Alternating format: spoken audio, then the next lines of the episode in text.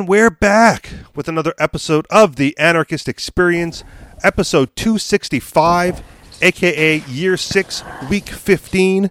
Coming at you this week. As always, I'm your host, Mr. Rich E. Rich, along with MC. Ken Schoolland. All right. And since this is your weekly call in show, even though you guys don't call, 303 335 9527 or 303 835 1301. That's 303 335 9527 or 303 835 1301. Uh, So, what is going on with you guys this week? Any big news uh, coming out of the 5 state? Well, yesterday there was a protest at the Capitol in, in on Oahu, in Honolulu, and uh, three people were arrested, and I think eight more were given citations. And uh, so I actually think it's a good thing. Um, I'm glad it wasn't me because I don't like uh, in- interfacing with uh, those um, status, uh, especially the ones that work for the government. Um, so at least now they can say no this is wrong and they can take it to the court and then the court can uh, say that no we have the right to do this and then you can take it to a higher court and that court can say no we have the right to do this and you take it to a higher court and they say ah that's bullshit.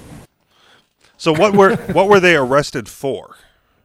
i don't know. I don't, even, I don't even know if they know. I think it was violation of the governor's orders of, um, you know, uh, well, I don't know exactly how, but it was it was a violation of the governor's orders for uh, staying at home, which is Okay. ironic because they just announced that um, they were opening up uh, parks and beaches for walking, for exercise. Exercise had been allowed uh, in the beach. Uh, you could swim, you could boogie board, you could surf, Just can't exercise your freedom. and you can get to the beach, but you can't uh, sort of lounge at the beach and stand there. And so I guess it's it's um, maybe it's standing. If they had done been uh, you know exercising, walking in a in like a picket line or back and dancing forth, even yeah, then that might have been uh, considered exercise. Um, and I found it interesting too that the the newspapers also reported on nurses and medical people who went out to protest the protesters, standing at the edge of the protest. How do they have time for this? Well, the irony is they didn't get arrested, so it was clearly uh, a, a targeted uh, arrest procedure. Not everybody was arrested. I don't know exactly what it took uh, to get a citation. Maybe That was gonna be my follow-up question. didn't- I, I was told that some of them uh, were calling the cops names and stuff like that. And so Oh, you're allowed to.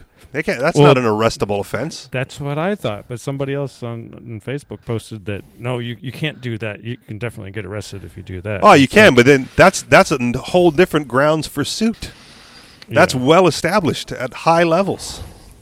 about getting arrested for calling cops names. Yeah, you you that you know I don't remember if Is- it's like the circuit courts or the Supreme Court, but you you can hundred percent yell at cops and call them names, uh, with without you know, and that's not provocation on your part to get arrested. Well, that's that's what I'm saying. But some people, and I think the cops, believe it is. Right. But in doing so, they open themselves up to those protesters for even more litigation because Okay. it's going to be an unlawful arrest.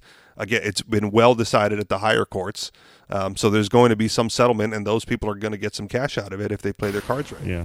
and That's- who that's will good. pay the settlement? It will be Fucking taxpayers. taxpayers. That's God right. Damn it it. won't be Yeah. the people who did it. There will be no penalty to them, uh, and If certainly we just not to the got, governor. got rid of all the taxpayers, then we wouldn't have this problem.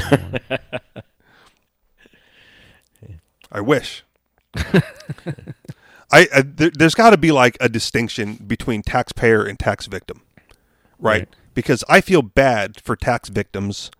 I don't necessarily feel as bad as I used to for taxpayers, right?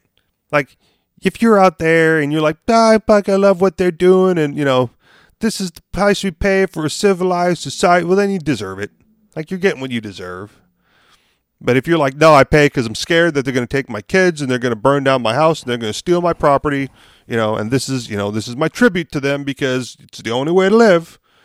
I'm more sympathetic, you know. It's hard. It's hard to advocate that you protest all the way, right? Like you know, uh, the, the issue comes up uh, on occasion on Free Talk Live when I'm sitting there, and the response I get is, "Well, you can't you can't tax protest with your property because then you're just giving the government a house, right? They will take it. I go, yeah, but then what, right? Is it if that's the situation, do we just give up? Like, is it is is even that type of protest pointless? If so, like, why even have the discussion if they're just going to do it anyway? You know. I think one of the uh, strong pushback points that the protesters have about everything the government is doing now is that the government, in addition to telling people they have to stay home, also tossed out all the sunshine laws. They most they made the most strident um, refutation of transparency laws in the state, so that there are closed meetings, closed hearings, no public access, um, and it's uh, of course if I mean, indefensible if they felt that they had some logic or reason for implementing their actions. All the more reason to explain why and tell everybody and how they're doing it, why they're doing it, who they're doing it to. But uh, by tossing out all of the transparency legislation and under emergency measures, what's the emergency? Well, it's for the safety. You can't have all those people crowded into like a bill hearing. Well, but they could. They don't even put them online. There was supposed to be a hearing on uh, the the railroad, for example, and about whether to approve certain uh, uh, contracts for overruns, and um, the meeting was supposed to be online, but they had technical difficulties, and it it it wasn't broadcast to everybody in their homes wherever they were. Uh, but instead, they went ahead and voted on the measures anyway. So, you know, it's it, it, it's a. I wish that more people in the state would get um, savvy to the corruption that goes on here. well, they want to they want to be part of that corruption. Well, that's true. But what would happen if they were? Like this this is the other thing. Like how far down this road do we want to go? Right? The people become savvy, right? This was uh, uh, was Edward Snowden's like biggest critique of his own whistleblowing, right? He's like, I thought it would have done more and would have woken people up, right? but people, they got all that information, they saw all the corruption was all laid out on the table, and two weeks later, business as usual, right? Well, it wasn't really business as usual. It turned out that while the government criticized him uh, for all that he did, they did take some countermeasures uh, in response to what he's uh, some of the things that he said they yeah. that they should do. They made it legal. All the stuff well, that they're breaking the laws, yeah. they made it legal publicly. But I, I, think he was more uh, speaking about the public outcry, right? The people standing up in defense, you know, of themselves and their liberties and their privacy against what the state is doing, and then no one cared, right? Like, so then what? right? Like, what what do you want to see? I you know uh, this might be rhetorical, but what do you want to see happen uh, if people in Hawaii woke up and visibly saw the corruption, right? Vote libertarian. Well, I, no, I I think that you can't say that people are totally uh, numb to or unresponsive to corruption. They do respond. That's why officials feel they have to end uh, cut off the transparency because they they do believe that the public does respond to these things.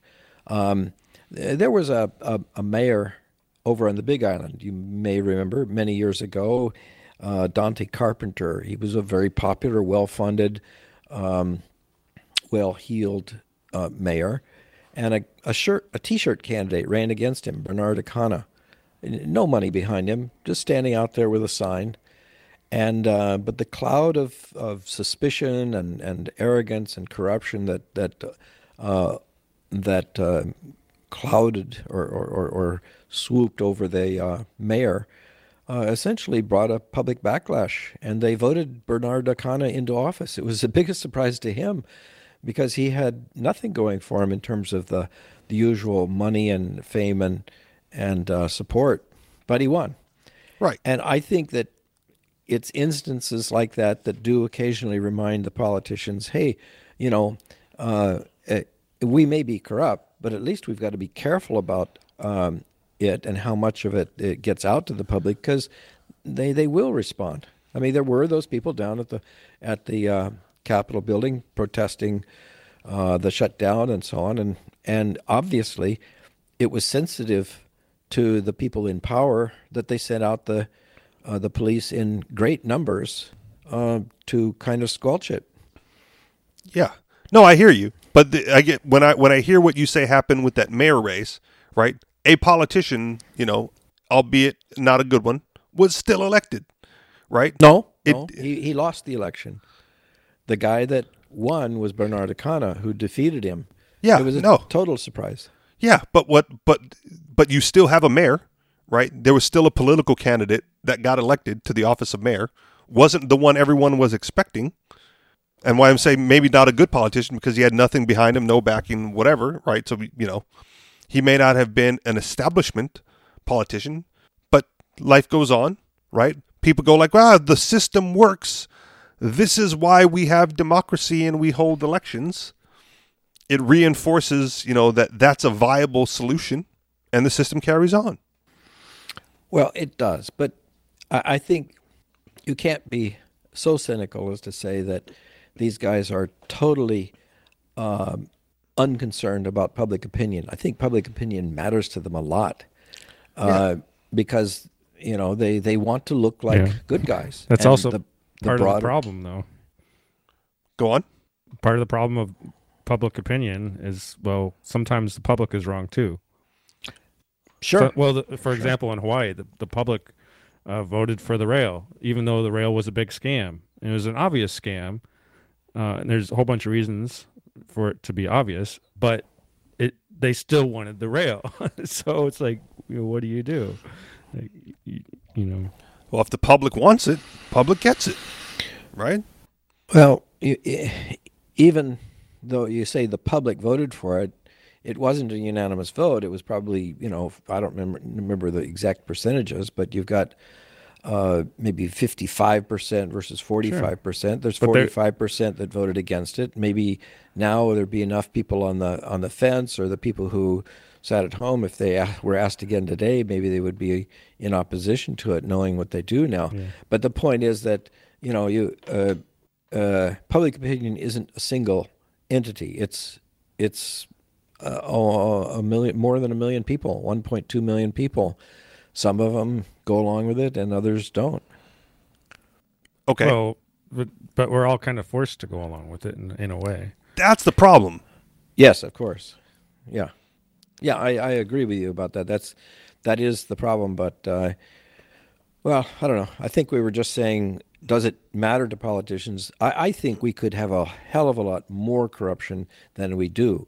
The only reason that they're as cautious and as careful and as and as conniving as they are is because they do feel like they have to be worried about um, the exposure. You know, there there is media and uh, social media and and uh, Civil Beat, Grassroots Institute, a lot of uh, other sources of information about what they're doing and criticizing them. And they're uh, if they were totally in power and had no nothing to worry about the populace, I think they'd be much much worse and more obvious than they are.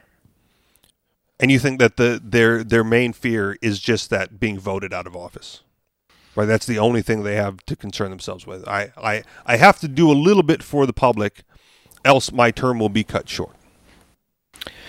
Yeah, there were surprises. Uh, like um, uh, even the Democrats, even though the Democratic power is is, is a, a, one party rule here, there's always battles between the parties. I mean, D- Neil Abercrombie was a one term candidate. Uh, David Ige, you know, uh, defeated him by surprise. Uh, for many years, Ed Case, well, he won and then he lost and then he won again. Uh, there are different factions, even among the Democratic uh, supporters, that uh, are worried about losing their grip on power, and they can do it from, uh, you know, the, the the factions in their own group. So the question was once posed, and my answer wasn't very well liked. They said, "What would what would it take for libertarians to finally win?" Right, and I said they have to lie. They have to lie to people. they have to they have to lie to the voting public to make them think that they're the candidate that the public wants and then, you know, affect libertarian policies once in office. Right? And they said, well, then you're going to have a one term. And I said, yes, you're right. But one of the great things about, you know, being, you know, of the liberty mindset is you can lean left and you can lean right. Right? So, in order for that to be effective long term, you need to have libertarian controlled opposition, right? Tactics that work for the other guys that for some, you know, principled reason, which I totally respect, by the way, uh, for some principled reason, libertarians refuse to like play the game that way, right? So you have, you know, you have your libertarian candidate. He lies to the public. He gets in office. He passes libertarian policies. The public is outraged because how could he deceive us like that? Uh, and meanwhile, you have Libertarian candidate B uh, speaking out against Libertarian candidate in office, right? So they're like, oh no, I I am the one, right? Who will who will set you, you know, who give back all the stuff, the free stuff that you want, right? And get that guy popular. And, and so, like, your your Libertarian A guy has one term, uh, but Libertarian B gets in the office and continues the same policies for more freedom and more liberty, right? And then, you know, wash, rinse, repeat, because that's what they do. That's what Republicans and Democrats do. You know, so what? You vote or you vote out a Republican and in comes a Democrat and more the same. So you vote out the Democrat and in comes Republican and more more the same. It's a little bit different. Right? More talk about welfare, less talk about wars, and then goes more talk about wars, less talk about welfare, you know. Whatever. But if you but the the the effective way, in my opinion, and the reason I believe it to be effective is because that's what they do. That's what Republicans and Democrats do uh, to maintain their control over the political process. Uh, you just do it as well, right? You, you you put forth a candidate that says all the good things that people want to hear. You know, more money, more welfare, more you know, raise the minimum wage and free money for all, and health care and blah blah. blah and then re- repeals everything that they can until they get voted out of office. Uh, and then you, you have your own, like I said, your own controlled opposition to, to carry the mantle going forward and see how that works, right? What do you think of that, Ken? MC? Yeah, let's do it. Well, yeah, let's me. do it. Not, not you. Obvious. Too obvious. That was the other thing that I said, especially here, right? Like, you know, I'm, I mean, you guys are in Hawaii. I'm here in New Hampshire. I moved part of the Free State Project, yada, yada, yada. Uh, here, the way to do that is for someone to be a, a, a politico in the system guy, right? But have zero association with the Free State Project. Because associating with the Free State Project carries with it negative connotations, believe it or not, in the live free or die state. How that occurs, don't fucking know, but it's there. So you'd have to have like, you know, the the the surreptitious candidate who comes in speaks out against the Free State Project, uh, only to tear his shirt off and you know reveal himself to be a FSP member all along once elected in the office. You know, there was a a gentleman who was running for like a, an open seat or something like that in a nearby town um, a few months ago. It was like a special election runoff or whatever, you know, and they he had a personal satire website up, right? And they like you know, of, so of course he's associated with the the satire website, um, and that's all his opponents like would point to. Like, look, this is what he believes. This is what he thinks. This is his website with his views and the views of those free staters who are coming here to change our you know state for the better. I might add, right? More liberty, more freedom for the better. Um, then he lost, right? But you know, he was a strong enough he was a strong enough candidate to have like made it through the primary process. Like he was, you know, he was the Republican uh, uh, candidate going up against the Democratic candidate. So he beat out the other Republican candidates uh, in you know in this special runoff. And i like, oh yeah, pretty good, good job. You know, fucking congratulations to you. Um, but uh, you know, believe believe what you want. But his association with that with, with that satire website was probably his downfall in the eyes of the regular voter. Whereas if he had zero association with that, just, you know, spoke on message of whatever that was going to be, and then, you know, voted, you know, one, once in office, right, voted in favor of liberty and freedom, uh, you think you got a better shot. Especially if you can, you know, especially if, and I don't know if anyone's able to do this here, right? Because again, I'm I am not the political guy. I just I have ideas, and someone else can run with them. Uh, especially if someone here could like, if there was some like politician training program on how to be an effective politician and not you know the libertarian candidate, right? Like you know, liberty candidates don't win. If you want to be on message and you know do the thing, that's fine too, right? The the question that was posed was how do you win? I think the only way to win is through deceit and you know lying to people in order to get votes. Yeah, and that's the default way anyway. Which is why I don't understand why libertarians just don't take that take that tried and true method and apply it to their own elections. If it works, do it. Because the, because they get kicked out of the Libertarian Party. That's why. That's okay. You don't want to be associated again. Again, Right. this is this So is a covert yeah, op, so- man. You don't want to be associated with the Libertarian Party. right, right. So You want to be associated with the party that wins, right? And then do libertarian things once you get into office. and it can work in some some examples without even lying, like uh, you know Ron Paul did. Uh, but yeah, I think uh, you know lying is the easy way, and I think that's what politicians do in general. You know, nobody nobody trusts politicians anyway. Exactly. And then again, sustained sustained controlled opposition. Um, the other thing, before we get too far off topic, uh, this was also in the news and it hit social media. Um, as long as we're talking about protests, or do you have any more to say about the Hawaii protests, or can we jump on from that? I think we can jump on then. All right, so this was the uh, I believe it was Michigan protest, right, where where armed white males stormed the Capitol and basically like took it over in their form of protest.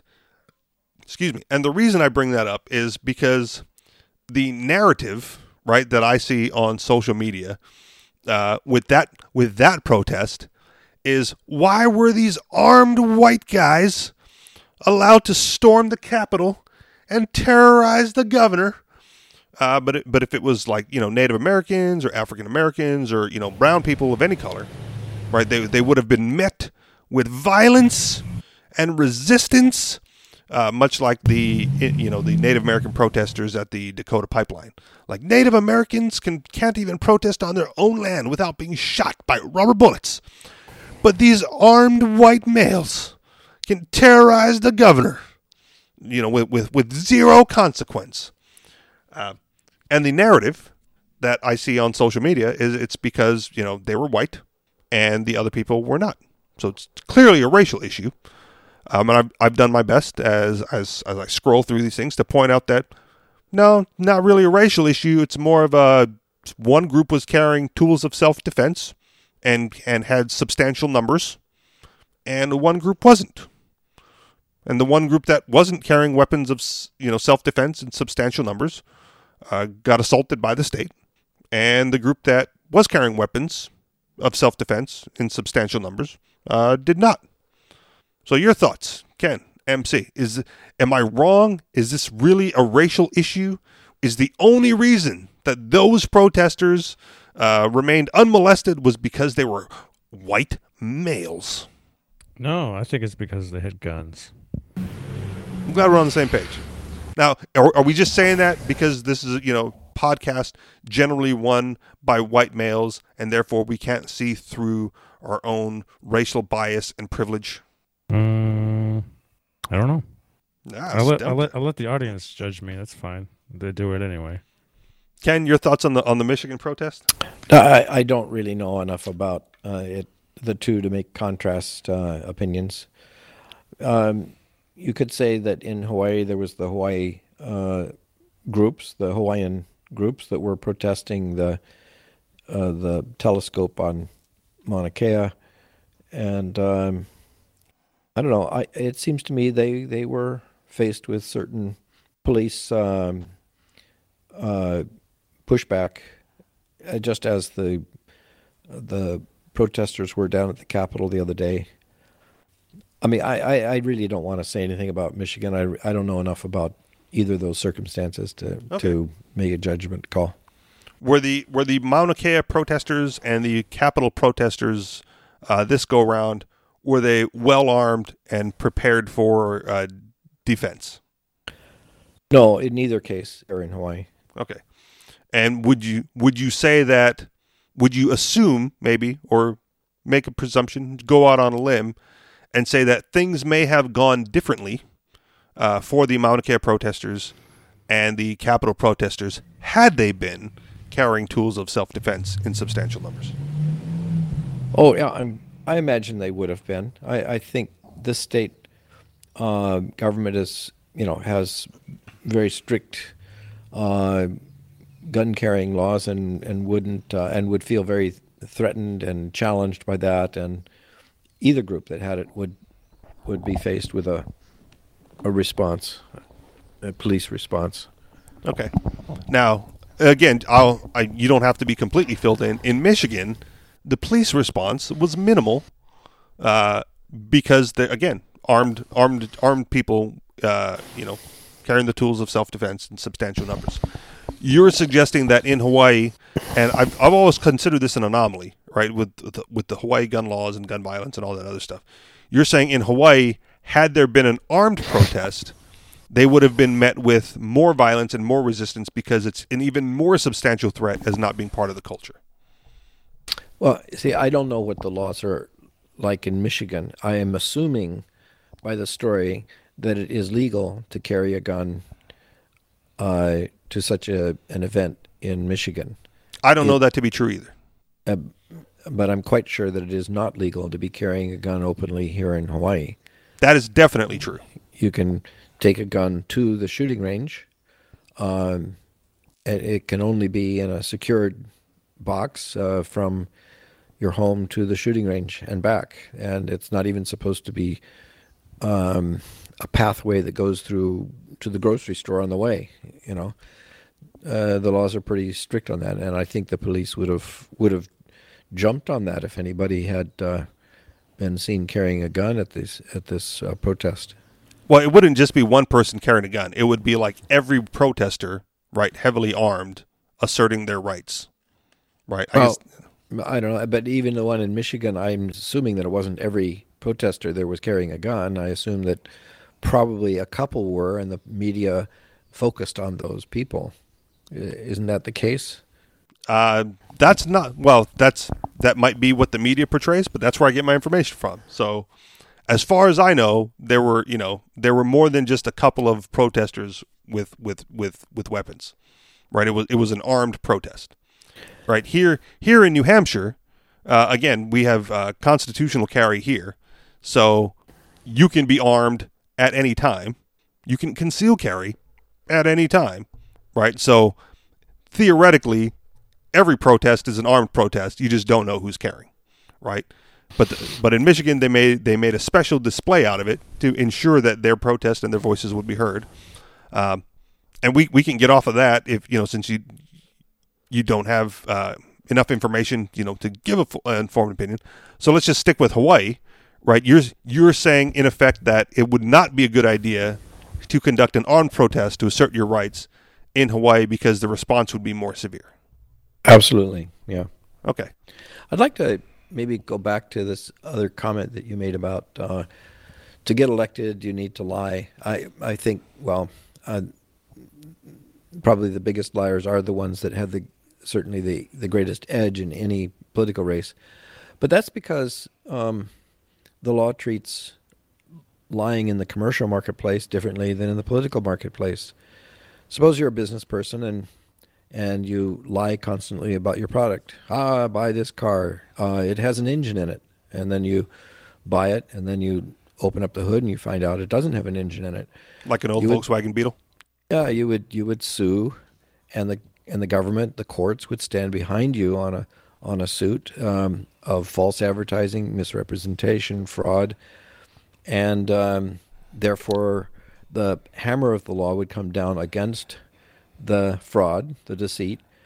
And so people knowing that that was going to happen, they don't do it. You know, I mean, they they might on a rare occasion do it and tr- thinking they can get away with it, but the law is on the side of the of the uh, victim of that case. Take a look at the political arena. If you lie, as everybody expects politicians to, there's never an opportunity to, to sue for misrepresentation, false advertising, and fraud. Well, the, Um, the, the opportunity comes four years later. That's what we talked about. Well, I know him, but uh, so it seems to me that um, I mean, I, years ago, I managed a campaign for a young student of mine who was running for the state house in uh, in Alaska, and uh, he he thought, well, let's let's put forward a, a, a unique notion. Um, I will give you a money back guarantee that if you contribute to my campaign, uh, I will support these promises, and if I violate any of these promises, um, then you have a money back guarantee. In other words, I have to give you back the money that you contributed to my campaign. He thought it'd be a good way to um, uh, challenge his opponent, who, of course, couldn't promise anything. And when asked about it, he says, "Oh well, you know, conditions change." Uh, but then, of course, you shouldn't promise things um, if it's dependent on conditions. You know, uh, conditions changing. You can only promise what you can deliver.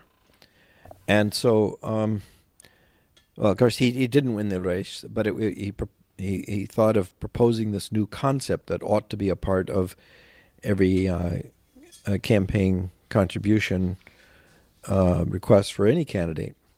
And uh, this, uh, we wrote an article about it, published it in Student Lawyer magazine. And the, the well, we didn't publish the article. Uh, somebody else wrote an article about this uh, campaign notion, and they concluded, well, it would probably be illegal um, for someone to promise that in exchange for money they will give uh, a guarantee of their promise, because that would be considered a quid pro quo. Yeah. The money you gave was for a specific action, and that would be illegal. So the politicians have even made it not only um, not punishable for fraud, but have made it illegal to guarantee um, your actions.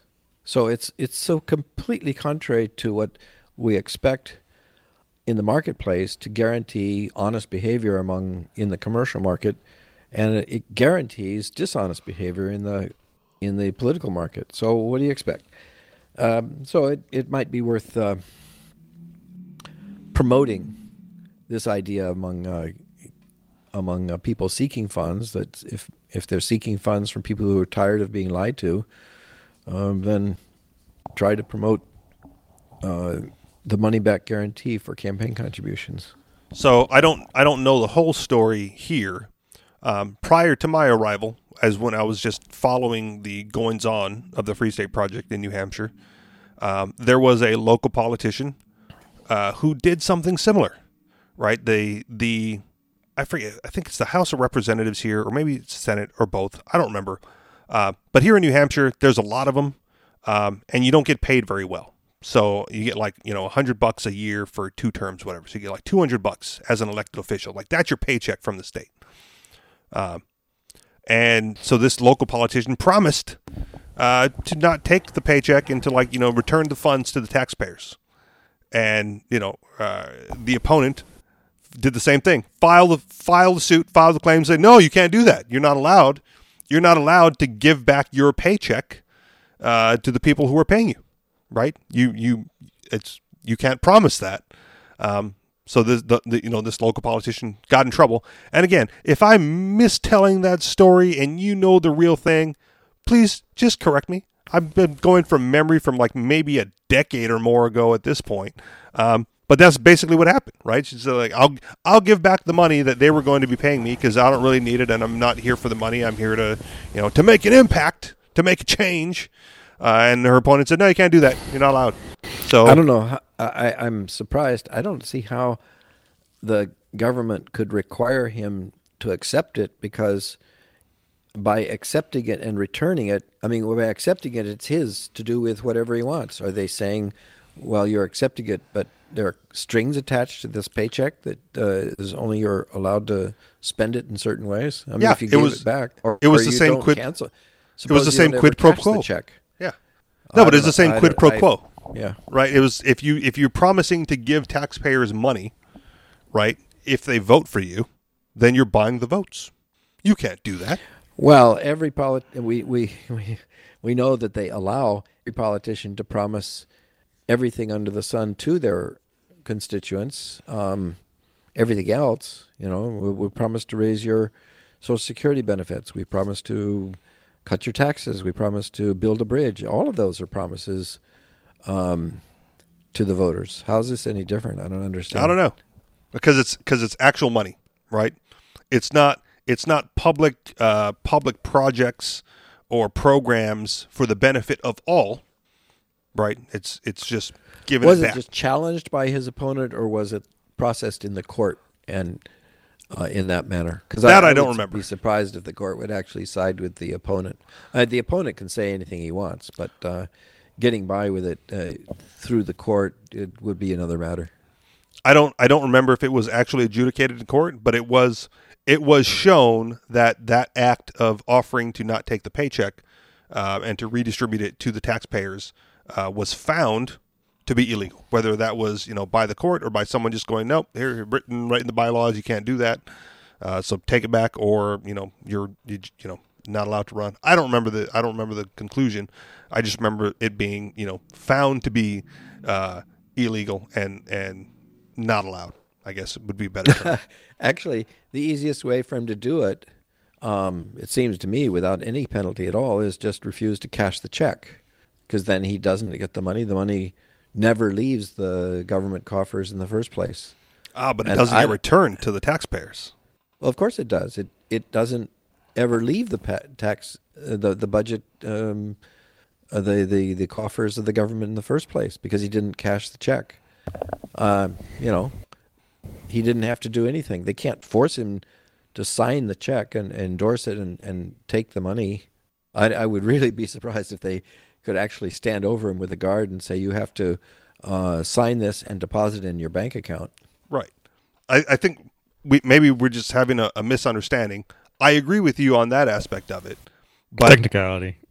yeah, consider it a technicality. If it sta- if it stays in the government coffers, right, it's not being returned to the taxpayers. It's Well- just that the, the government will have to not tax as much in the future uh, because they already have the money. Maybe. Well, what was he going to do? If uh, okay, if it's a two hundred dollar check, and there's uh, maybe you could say, well, then he was going to cash it and then somehow distribute it Yeah, I don't penny a penny at a time to each Maybe. taxpayer. Uh, Why not? Well, it makes it sound even more ridiculous when you're like, this is all you're paying your politician. But yeah, I mean, so I the the, the main point, the, the crux of it was, you know, the whole quid pro quo thing, right? The I I promise, you know, the money back guarantee that I promise to return funds, um, is like you said, is frowned upon uh, at the very least, maybe illegal, um, in their system, in in in their their playing field of how they operate their elections, and you know, yeah, of course. They, all the others are embarrassed by an action like that because they uh, they benefit by the system as it is, and they don't want to see somebody uh, raising embarrassing alternatives or questions about it. Yeah, because they're not playing the game, right? They're you're you're not playing our game, right? You're not you're not being a a, a politician in this. Like, yeah, you're right. We're not. We're, we're we're trying to do something different. Maybe represent the people. Not, I'm not buying into that either. But whatever.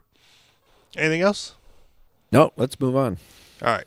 Uh, anything else from UMC, or do you want headlines? Headlines? Are we ready? Headlines, yeah. Headlines.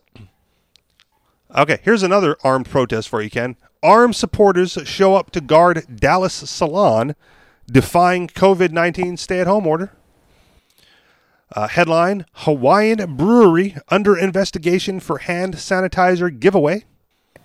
Headline Don't trace me, bro. Just say no to contact tracing. Do you guys know what that is? Contact tracing? Is that, Uh, have, not have you been exactly. familiarized it's yourself like with that term? the uh, the apps for your phone that trace whether or not you've come into contact with an, or into range of somebody who's gotten Yep, good. Uh, All right. You're on point, Ken. the disease. Yeah. All right, headline Tyson Foods offers workers $1,000 bonus to return to Corona factories. And here's a loaded one. Headline What is government's proper role in reopening the food economy? Any place in particular? That's it. Any place in particular you guys want to start this week, Ken, MC? Uh, no, anywhere. Anyone? All right, let's do the don't trace me, bro, because this this is another. Oh, geez, so insidious. So this whole thing just so fucking frustrating on so many levels. Don't trace me, bro. Just say no to Hey, Rich, are you Yes. are you um, getting excited about these things here? I don't I don't want you to get a heart attack and uh, No, I'm not. have medical troubles because of this. You know, if I did have medical troubles because of this, they probably wouldn't treat me because they're treating only COVID nineteen patients right now. like, if you have any other issue, just stay the fuck away from the hospital because they're overloaded, crowded, packed to the hilt, uh, with with people dying of the coronavirus, and they don't have time for your nonsense. But yeah, if you know, if I do croak and do croak over, I will be sure to let you know that it's coming. You know, well in advance. Like, hey, I got a little bit of chest pain. I'm gonna go. You know, take a minute. Then I'll be in touch. Right. Like, there's there's been there was one show. Uh, I think it was just me and MC at the time. Like, I had like the worst allergy reaction mid show. Like my my sinuses clogged up, my eyes started to shut. Uh, I started to lose my voice a little bit. I think I sent you a picture of it after the show, MC. It was foul looking. I was, you know, I I think it. I really think at the time it was uh, a reaction to like the the blood pressure medication that I was taking. Um, you know, it would it would occasionally you know give me some sort of reaction. So my doctor said like take it at night before you go to bed. That way, if you have the reaction, you're already sleeping through it. I'm like, all right. So I did that for a while. But I so I I have gotten ill on air before. You know, during this during the show before, and you know, no big deal. Power through it as best I can. And even like when when I got hit by a car, right? Like when I when I had my accident in 2016, right? Like I got knocked out. Um, I came to consciousness, and I was as coherent as you would expect. Um, but I was also like immediately on my phone. So they're like, you know, they're they're trying to load me up on the gurney and put me in the ambulance and all this and that. And I'm like, I'm texting people. You know, they're like trying to take my phone away. And I'm like, you guys just do your job. You know, like whatever you got to do. But there's people that need to know what just happened to me, and this is the way I can tell them. So, you know, so please carry on. And then I got to the hospital, and they were like, you know, uh, you know, the, this whole separate thing. They're like, um, is there a reason why you don't want to take your pants off? Like, do you not want to be naked? I go, no, I just don't want you clowns to like cut my pants off, right? Like you already ruined one set of pants because you wouldn't let me just pull them down and off, right? Just pull them down. That's what how that's how you take pants off. You don't fucking scissor up the whole leg just to get you know just to get the pants off. It's like I have no problem being naked, right? If you want me to be naked, I'll be naked. Just don't ruin my clothes, right? you know, support the broken limb. That was the other thing. Fucking how how good are these nurses during the corona thing? They're heroes, whatever, you know. Uh, as I'm laying there in the hospital and they're like trying to maneuver me about, I had to remind them, like, hey, there's my leg is broken, right? There's, like the bone is split into like three pieces down there. Can you grab above the break and below the break and support it at the same time so that you're not lifting below the break and folding my fucking leg in half as you're trying to move it on move it around. Like come on. Let's you know. So I'm telling them how to do their job, you know, as I'm supposed to be, you know, barely conscious and, you know, got hit by a car. So I'm not I'm not impressed uh, necessarily with, with with the hero status of, of of this, you know, wonderful group of people that we have out there right now. But yeah, I won't I, I might get excited. I probably won't die on air. Uh, but if I do, it'll be the best damn death on podcast you've ever heard. All right. Don't trace me, bro. Uh, so you gave a, a, little bit of a brief introduction. I got it right here in the uh, uh, in the in the article as well. So we'll flesh it out, Ken. Contact tracing, really? That's the next big government program to push for total surveillance over our lives. Now, the real fallout from the corona apocalypse comes to light. The very people who created a fake pandemic out of faulty statistics, media fear pimping, and the rankest of propaganda are now pushing the total surveillance state to protect us, them, from the next crisis.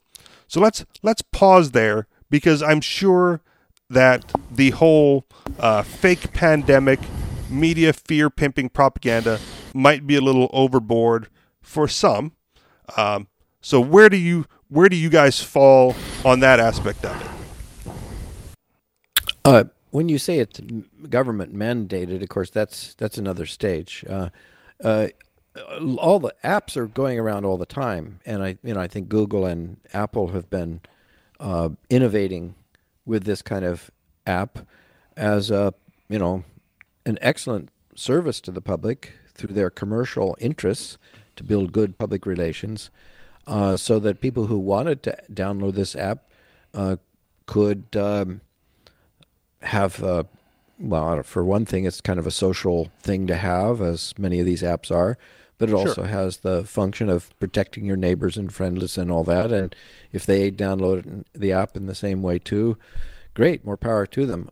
Sure. My problem with it is when the government's going to mandate it, because you can see where this sort of thing uh, would go in China and could go here. Right.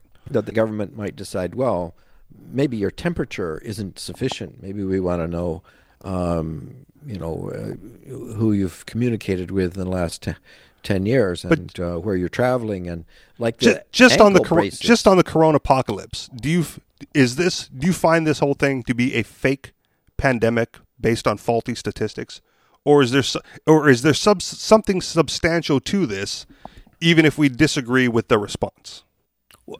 I, I think the actual conclusion of that is yet to be known, but I think there's every reason to suspect that it could be something blown way out of proportion. Okay. However, I have to say this: I'm kind of glad that if we're dealing with uh, pushback and individual rights and all the libertarian uh, arguments for checking the government, I'm glad that it's being tested in this kind of case that is a relatively mild uh, disease compared to what a pandemic could be.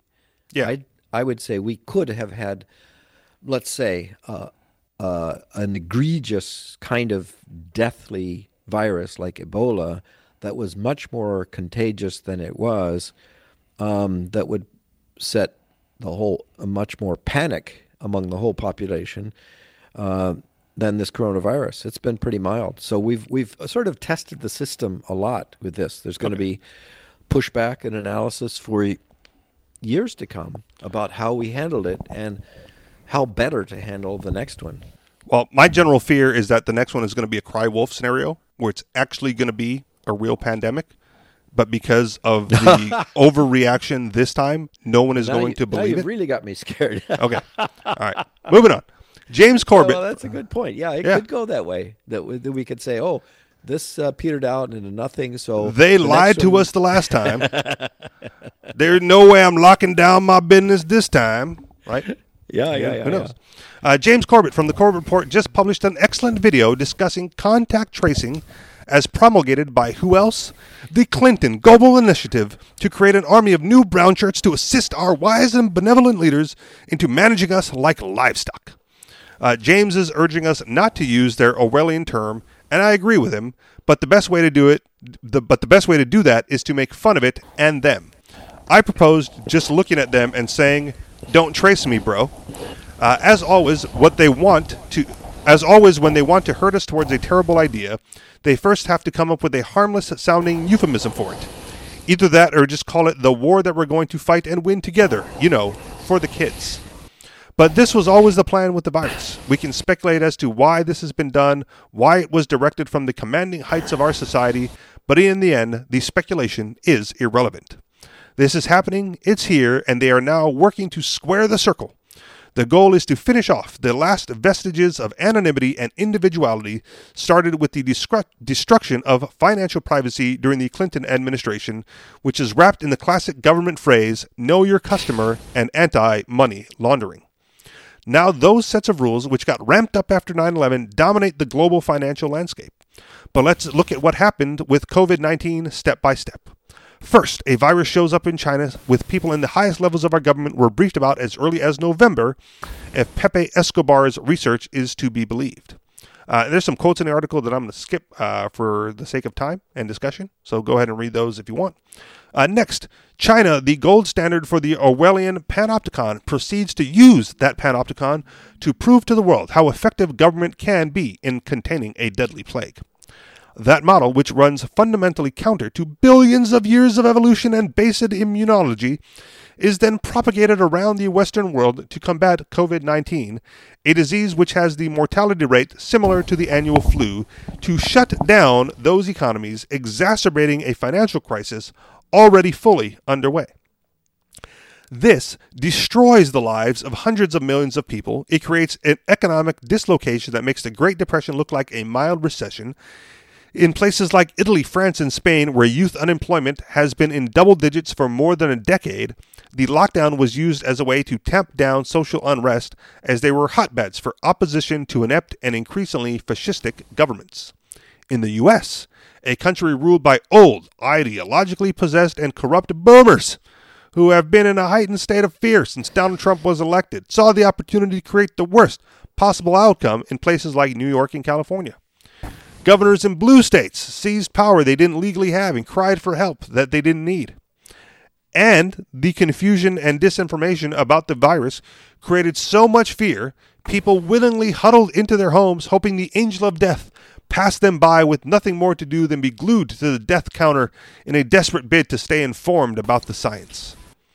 But there weren't 2 million dead in the U.S., there was around 50,000. And those death statistics are very specious since the people reporting them have motive, means, and opportunity to inflate them to get federal aid, advance their political agenda, now fully on display, and cover their asses. Now, by contact tracing, which is just a euphemism for total surveillance, but they are admitting that they can't do this themselves. They need help.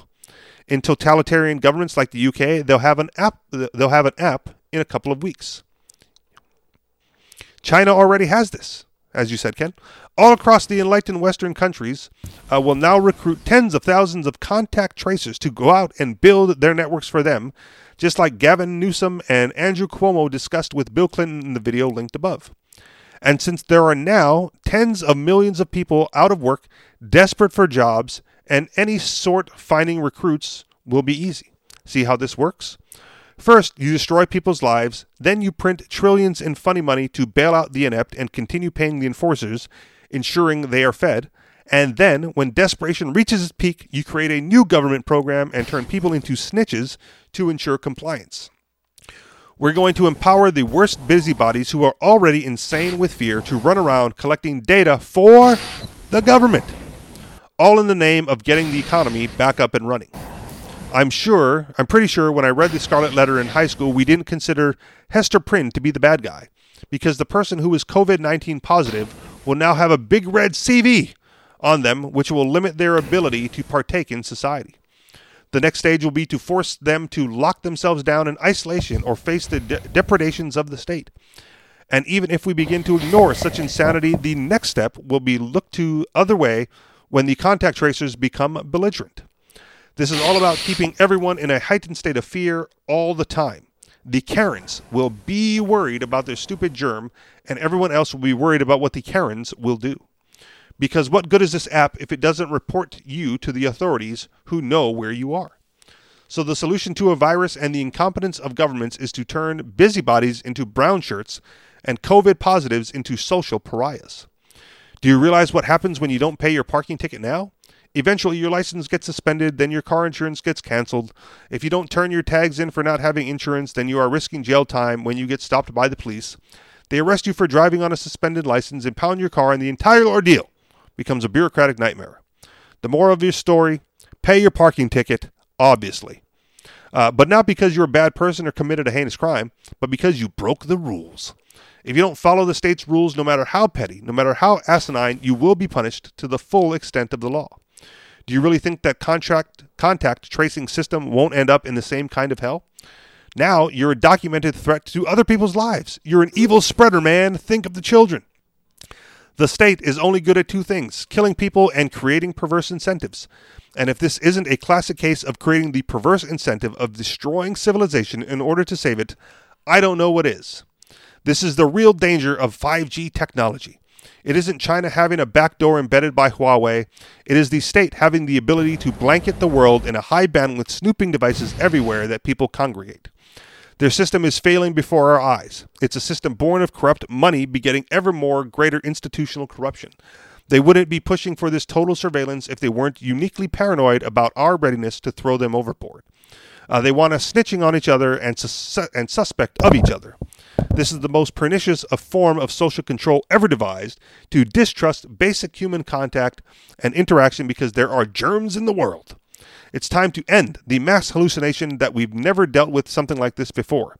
The mass branding of this COVID 19 as the plague is laughable, and the push for global surveillance is pathetic. Unfortunately, we live in a world today where the fearful are the empowered by the powerful to mob the non compliant. COVID 19 isn't the plague, folks. If you think it's the crisis you should be fearful of, I urge you to seek therapy, not the false security of a government tracking app. Now, uh, before I jumped back into the article, Ken, uh, you, we were making some connection between a government app versus, uh, say, Google or Apple. Yeah, sure. I think uh, a lot of people like to have Fitbits and and uh, information about their heart and their health and their sleep and all kinds of things on apps. Uh, but as long as it, it's voluntary, but I think you're you're also going to have a lot of pushback. Look how much pushback there was from the general public when they thought that uh, Facebook was um, tracking people uh, beyond what seemed reasonable into their privacy. I think that there'll be pushback from the general public about this too. Um, it hasn't been implemented yet. I think there would be a lot of uh, uh, a lot of uh, resistance to it. I don't think it's uh, it's a, a, a done deal yet. Let's talk about Fitbit for a minute because this is an interesting example. Um, because there's a lot of uh, people in the world, right, who are like are anti Google because Google is basically anti privacy, right? Now, Fitbit collected a whole bunch of data on you that you gave to Fitbit voluntarily, right? Because I, yeah, I want to know that you may not have volunteered to Google, but then Google buys Fitbit and collects all the data anyway. So is there is there some is there some way to to have your cake or to, to eat your cake and have it too? Uh, is there some way to have the benefits of those tracking apps without the fear of giving it to some large conglomerate or the fear that they might acquire it uh, through some legal means? Aren't there some servers other than Google that have sprung up as competitors that promise a great deal more privacy than Google offers? Yeah, maybe, but you didn't you didn't contract with Google. You contracted with Fitbit, who then sold your information to Google during the during the buyout. Right? You didn't have a choice to go to a competitor because you didn't think you were dealing with Google initially, but now Google has your information regardless. Yeah, maybe so. Uh, I I guess these are in the kinds of things that are in your original agreements, and I think that as people become alert to the ways that this information can be a problem for them, they can choose to opt out. In other words, they disassociate, disconnect. You know, put put aside their their smartphone and and um, write letters. I mean, there are huge trade-offs uh, by trying to decide that you're going to uh, disconnect from the the electronic world, but it's certainly possible. Yeah, Tough. Well, and there was, I don't, I don't have it uh, right off the top of my head, uh, but an interesting article for you to find, Ken. Um, this was, I think, some sometime last year. Uh, there was there was a, a journalist, reporter, whatever, who uh, disconnected from the big five tech companies. Have you seen this? Have you heard of this at all? Um, vaguely, but I Okay. refresh my memory. Yeah. Uh, I would find I, I'm not going to get into the, all the details, but find the article. She she basically said like I'm not going to use, um, you know, Google, Amazon, Facebook, Apple, Microsoft products for like a week. Yes, I think Right. I remember seeing, hearing a, an interview with her. Yeah. Okay, read the article then because it's fascinating how many uh, auxiliary facets uh, all of these companies have in your daily life. Right? It's it's nearly impossible to do anything in the world at all without utilizing some part of their technology. Right? So it, it it's definitely it's definitely a trade off to say like, nope, I'm going to go back to like you know writing letters and you know driving like a 1970 Pinto, right?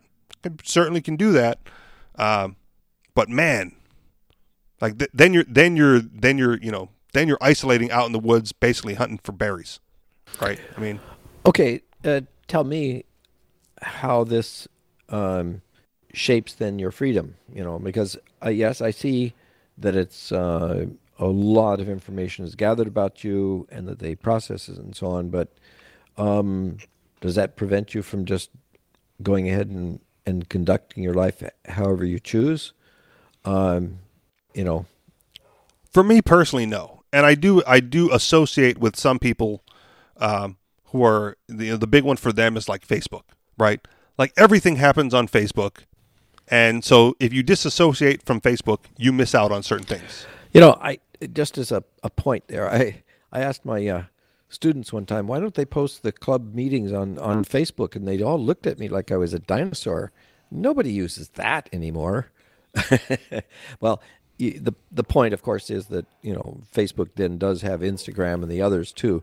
But, right. what are um, they using? Yeah, we- they're, they're still using something that's um, uh, owned by Facebook. Yeah. Right. We had the, I had this a similar conversation with MC a few years ago. Right. I got I got a me- I, I don't know if I'm you know blowing the lid off of something here, MC. I apologize if I am, but I got a I got a message from MC. So I, I'm leaving Facebook. Delete all the messages that we've ever had through Facebook Messenger. Uh, I'm done with it. I don't want to use them. I don't like their privacy. He was trying to get away. Right. He's like, I'm moving to WhatsApp. I was like, dude, like Facebook bought WhatsApp like three years ago, man. You're not going anywhere. You remember this, MC? I've heard that there's another one called Signal that is much more secure. Yep, I'm on Signal. Mm-hmm. See, this is how accommodating I am in my regular life. Whatever app you want to use, I'm there.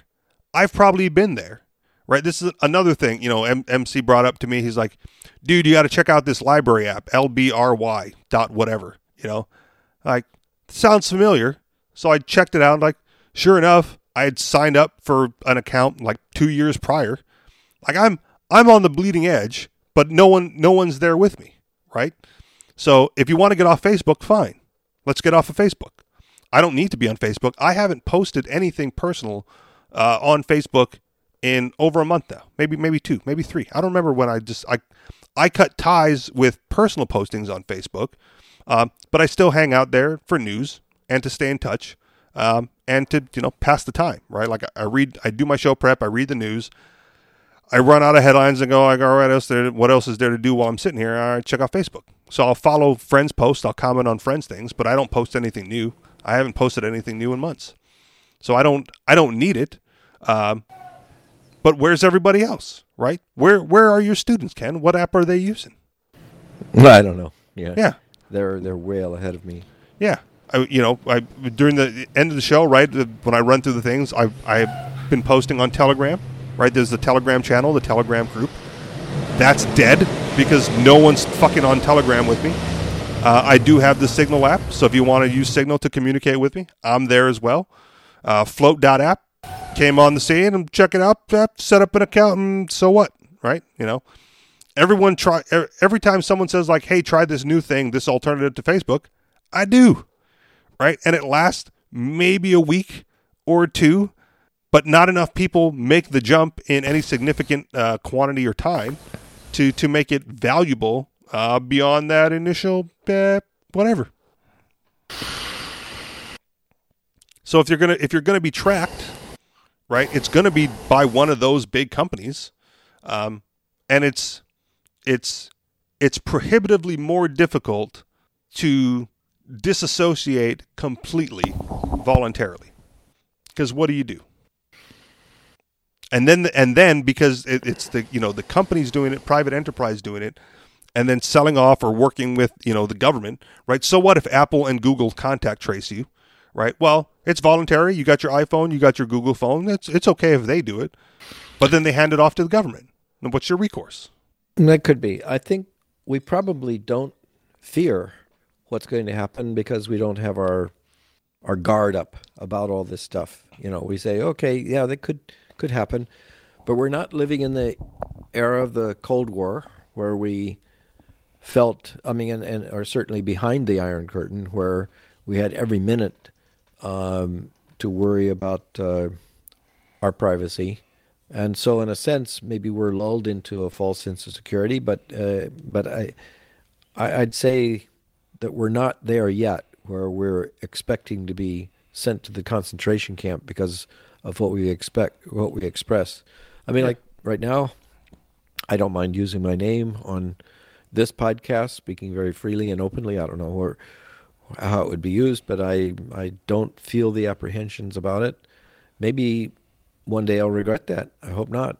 But uh, right now, I'd say that. Uh, but I, I agree with you that it things could turn rapidly. You know, we've seen that in the in the just the last two months how uh, the panic and fear about this virus, as mild as it is, has has turned the whole country upside down in terms of the powers that have been granted to the government, or at least the government has assumed, and the willingness of uh, a lot of people just to go along with it. Um, Well, yeah, and that civilization is a very fragile thing. that's the lull, right? By the time it becomes a problem and they're ready to load you up on the boxcars and send you to the concentration camps, they already have all the information they need to do that, right? Because maybe your temperature measured a little high the last time a Stasi uh, official went by your house, huh? maybe, maybe, Yeah. and because you had a Fitbit, who then bought it, sold it to Google, who then gave it to the government, they know that you've been recording lower temperatures for the past five years, right? And all of a sudden it spiked, right? And you were like, no, I was just trying to get my health app, right? I just tr- was trying to do good for myself. Uh, well, too late, right? You know, too late. You gave it to them voluntarily. So the only thing you can do is do your best now uh, to withhold as much of that sensitive data from private enterprise as possible, especially those private enterprises that have a history of working uh, with the government, right? Have who have that that crony relationship with the state. Sure. All right, MC, final thoughts. Nope. Ken, final thoughts. Nope. All right, let's wrap it there then. Uh, thank you very much, everyone, for joining us. You know where to find us anarchistexperience.com. Uh, Telegram, like I said before, the Telegram page and group, t.me slash anarchist experience or t.me slash the anarchist experience. Uh, and if you'd like to contribute to the show financially, uh, do it on Patreon, patreon.com slash the anarchist experience. Thank you very much for listening, and we'll talk to you all next week. Peace. Thanks a lot.